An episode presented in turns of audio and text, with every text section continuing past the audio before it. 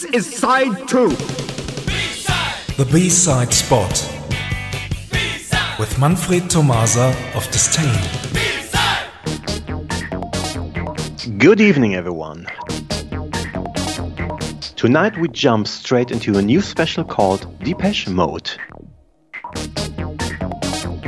What we want to work on is the question in which way sound and style of a band changed since Depeche Mode formed in 1980. We do this by playing album tracks but concentrating on exclusive B-sides too, of course. Depeche Mode are most known as the masters of synthpop. They defined this style like no one else did. Let's listen to a classical track from their first album, Speak and Spell. Here is Puppets.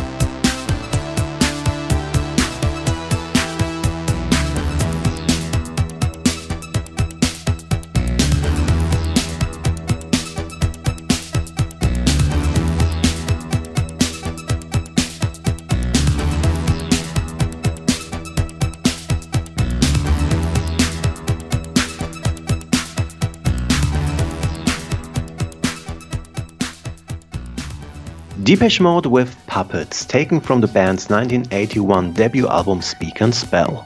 Think about songs like New Life or Just Can't Get Enough.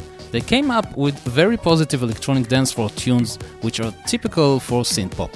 Sometimes this music sounds like played in by funny children, very nice and easy.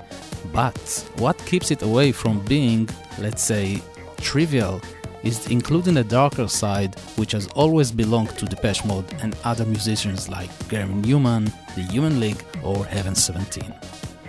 Depeche Mode's song Puppets is an example for this as much as the exclusive B-side of a 1981 single New Life, which is called Shout. Here it is. Thanks for listening and see you somewhere in time. Thank you, Manfred. Bye bye. Bye bye.